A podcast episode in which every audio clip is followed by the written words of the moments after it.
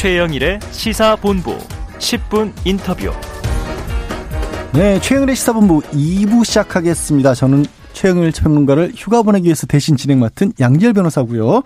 핵심적인 이슈를 콕 짚어보는 10분 인터뷰 순서인데요. 대선까지 21일 남았습니다. 아, 대선 후보들도 공식적인 선거 유세에 돌입해 지역 민심을 확인하고 있는데요. 그래서 오늘은 더불어민주당 선대위 전략기획본부장이시죠. 강훈식 의원 스튜디오에 나와주셨습니다. 어서 오세요. 네, 반갑습니다. 강훈식입니다. 네, 남은 3주 어떤 선거 전략 펼칠지 직접 이야기를 들어볼 텐데요. 네. 자, 이재명 후보 공식선거운동 어제 경부선 라인을 탔고 네. 오늘은 서울의 강남과 또 송파 지역에서 집중 유세를 펼치고 있는데 자, 지지층들 많이들 모이고 계십니까? 네, 저 저희가 판단할 때는 어제 첫날 유세를 보면서 국민들이 어, 위기 극복에 대한 경제 대통령의 필요성을 공감했고 또 네. 현장에서 열기도 어, 뭉치기 시작해서 사실은 저희는 샤이 이재명 층이 좀 있다고 본, 보, 음. 봤거든요. 왜냐하면 예. 개인과 관련된 여러 가지가 좀 있었기 때문에 그래서 아. 그런 것들이 사실은 아 그것보다는 결국은 더 위기를 극복하고 현재 오늘 코로나 9만 명이라는데요. 예. 그거에 적임자를 찾고 또 나아가서 경제 문제를 살릴 사람 여기에 어, 민심이 좀 어, 움직여 주고 있다 이렇게 음. 분석하고 있습니다. 예. 좀 전에 말씀하신 것처럼 그런 어떤 문제들 때문에 싫어하는 분들이 있을 수 있다라는 전제를 까셨나 봐요. 그래서 어제 사실 이제 공식 선거 운동이라서 후보들 TV 광고도 시작을 하지 않습니까? 네. 근데 거기 이재명 후보 광고는요. 이재명을 싫어하는 분들께라고 그렇게 시작을 합니다. 네. 아이고 대선 후보가 이른바 셀프 디스라는 광고 아니겠습니까? 네. 이런 전략이 그럼 그래서 나온 걸까요? 말씀하신 네, 아닙니다. 뭐 맞습니다. 그러니까 이재명 후보를 찍는데 약간 망설이는 분들이 과연 무엇 때문에 망설였을까? 음. 사실은 어, 그런 부분에 대한 이야기를 좀 해드리고 싶었고 그런 과정에 대한 설명도 하고 싶었습니다. 더 중요한 건 지금 우리가 그런 것들보다도 대한민국의 경제 위기 또 코로나의 심각한 위기를 극복할 사람이 누구인가를 보여주기 위해서 저희는 이재명 후보를 망설이는 분들께 음. 첫 번째 메시지를 타, 타전한 것이고요. 실제로 어, 저희 후보가 그러니까 저는 지금 같은 상황에 코로나와 경제 위기 상황에 무능이거나 초보 어, 대통령이거나 문은 대통령이거나 이런 또 세력을 만난다면 정말 걷잡을 수 없는 상황에 대한 두려움들이 국민들이 갖고 있다고 봅니다. 음. 그 두려움들을 좀 극복하기 위해서 어 저는 저희는 그 광고가 좀 효과적일 것이다 이렇게 아. 분석했습니다. 네 그런 기대를 갖고 계신데 네. 한편으로 이제 어제 이재명 후보 계속 강조하고 있는 게 국민 통합 내각이로 그렇게 들립니다. 네. 저 그러니까 뭐 다른 생각을 가지고 있는 심지어 국민의힘도 내각에 포함시킬 수 있다 이런 식의 러브콜까지 보내고 있는데요. 네. 어, 이 참배도 뭐 박정희 이승만 참배도 묘역 참배도 했었고 어제 부산 유세장에서도 박정희면 어떻고 김대중면 어떻냐 이렇게 통합의 메시지를 내고 있습니다. 이거는 어떤 어떤 함의가 담겨 있을까요? 어, 위기 상황이잖아요. 우리가 위기. 국민들이 모두가 느끼는 위기를 위해서 모든 뛰어난 사람들이 힘을 다 합쳐야 되는 상황이지 않습니까? 아. 통합으로 이 위기를 돌파해야 됩니다. 대한민국이 전 세계에서 코로나를 제일 잘한 모범 방역국이라고는 하지만 오늘 나온 9만 명이라든지 그리고 또 경제에 대해서 우리가 경제적 수치는 실제로 높아졌습니다. 예. 세계 경제 이미 10위권 안에 대한민국이라고 이야기합니다만 체감으로 우리 삶에 좀 체감으로 느끼기엔 아직 미흡한 부분이 있거든요. 예. 그러기 위해서 정말 필요한 후보가 뭐 역할이 어, 과정이 어떤 거냐? 음.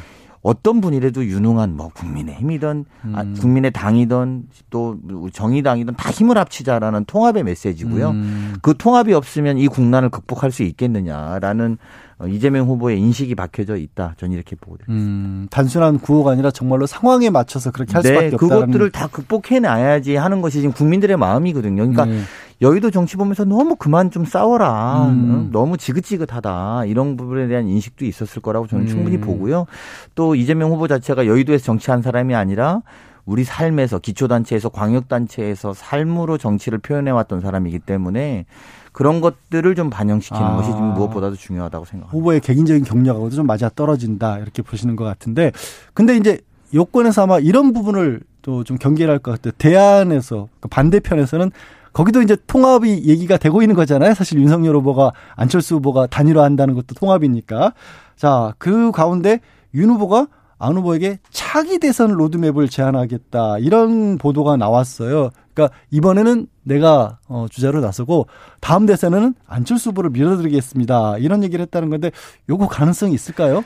어, 저는 어제 그 보도 보면서 예. 뭐 아직 이제 그게 그런 설이 있다는 거니까 뭐 그렇습니다만 정말 국민들을 우습게 생각한다. 이번에는 본인이 된다라고 전제하고 이야기하는 것 아니겠습니까? 아, 그렇죠. 그리고 다음번엔 내가 한번 하고 당신도 한번 해주겠다.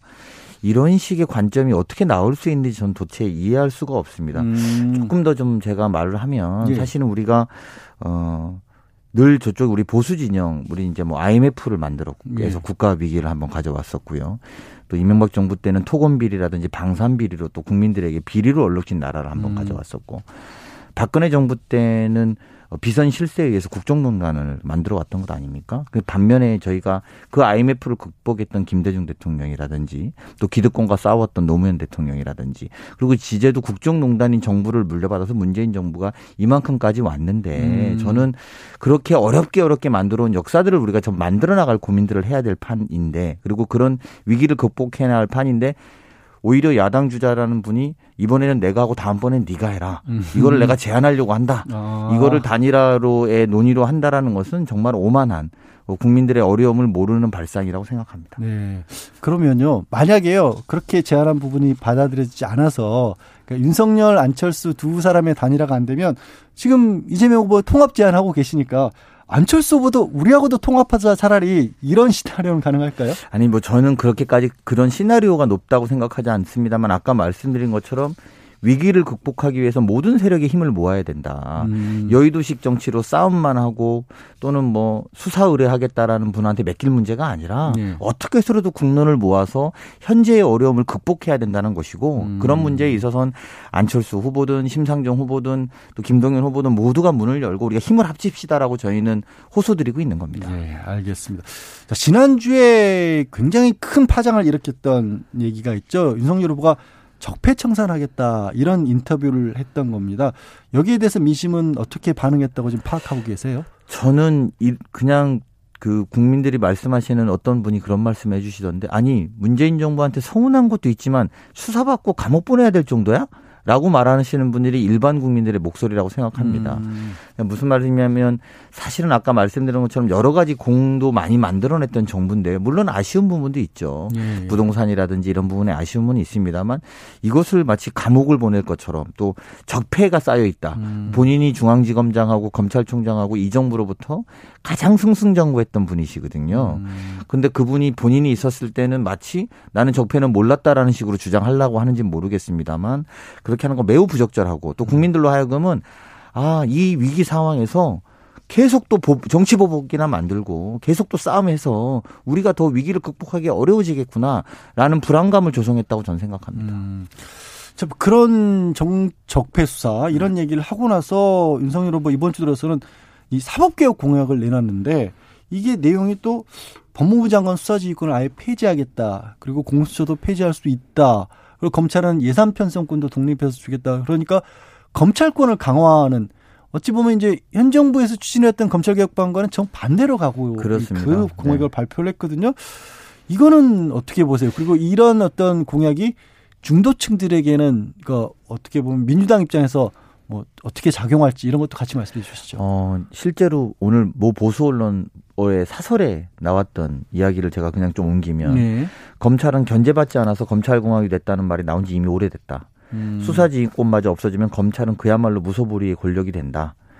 아, 그러면서 이제 마지막에 수사지휘권 폐지 공약은 당장 걷어들여야 된다고 보수 언론의 사설에서까지 이야기를 아. 할 지경입니다. 제가 뭐 예. 뭐이 부분에 대한 논평을 차지하고라도 예. 보수 언론들도 이런 걸 사설로 낼 정도면 이게 얼마나 무리한 공약이고 음. 검찰 공화국이 되겠다라는 전조인가라는 두려움을 느낄 수 있다고 보고요. 예. 사실은 그렇지 않습니까? 우리가 민간인 법무장관이 육군 참모총장을 지휘하고 또 거기에 예산권을 법무부가 가지고 있는 이유는 예전에 우리가 그런 군으로부터 통제 그 나라를 한번 이렇게 흔들렸던 네. 그런 과거에 대한 아픔이 있는 거거든요. 뒤집어 말하면 법무부 장관 지휘 어그 국방부 장관 지휘권을 폐지하고 육군 참모총장에게 예산권을 독립으로 주겠다라는 거랑 다르지 않은 발상이거든요. 사실 국민들로부터는 굉장히 충격적인 이야기죠. 네. 근데 우리가 보통은 검찰이 멀리 있으니까 음. 그게 뭐뭐 뭐 무슨 상관이야라고 느낄지 모르지만 음. 육군 참모총장이 예산권을 가지고 알아서 집행한다? 그리고 범, 어, 국방부 장관의 지위를 받지 않는다? 어. 이렇게 생각하면 피부에 확 와닿을 거라고 군대가 독립한다. 군대가 독립한다. 어. 그래서 우리가 판단해서 스스로 북한하고 공격하고 싸울 일은 싸우겠다.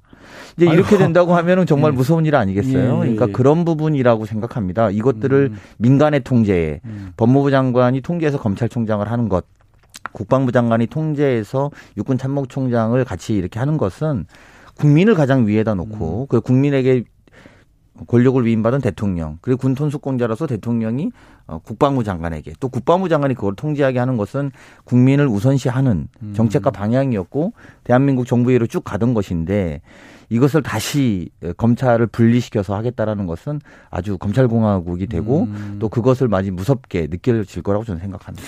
아니 지금 말씀하신 거 들어보면 보수 언론에서조차도 반대할 그런 내용을 그렇다면 왜 윤석열 후보는 이걸 자신 있게 공약으로까지 내세웠을까요? 지금 검찰이 많이 도와주고 있어서 그러지 않으실까요? 이건 이제 뭐 강원님 개인적인 내피셜입니다만 추측이지만 네, 네. 그렇게밖에 해석이 안 된다. 그렇습니다. 그만큼 저 이해가 안 간다는 뜻으로 받아들이겠습니다. 자 어제 이제 김우빈 의원이 음 이른바 건진법사의 아, 저는 이거 이름을 옮기는 것도 좀 무서운데 소가죽 벗기는 무속 행사에 윤석열 후보와 김건희 씨 이름을 확인할 수 있었다라면서 무속 의혹을 추가로 제기를 했거든요. 근데 국민의힘에서는 이에 대해서 정말 악의적인 마타도다. 어, 여기 대통령 연등, 대통령 이름도 있는 연등도 있었다. 이렇게 맞서기도 했는데 요 논란은 어떻게 보셨어요?